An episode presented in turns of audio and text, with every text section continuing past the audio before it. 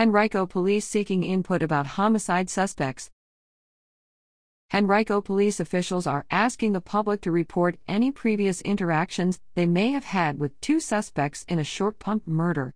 Deontae Marquel Winston, 33, and Katoya Brown, 35, both of Crewe, Virginia, are facing charges in connection to the deadly shooting that occurred September 5 in the parking lot of Whole Foods at West Broad Village, in the 111,000 block of West Broad Street.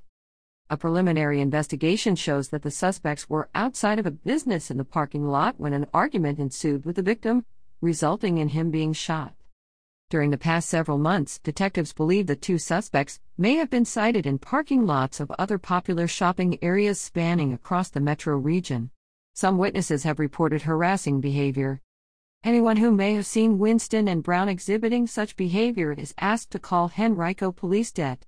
Lozak at 804 501 5588 or to submit tips through Metro Richmond Crime Stoppers at 804 780 1000 or by visiting patips.com. Both methods are anonymous.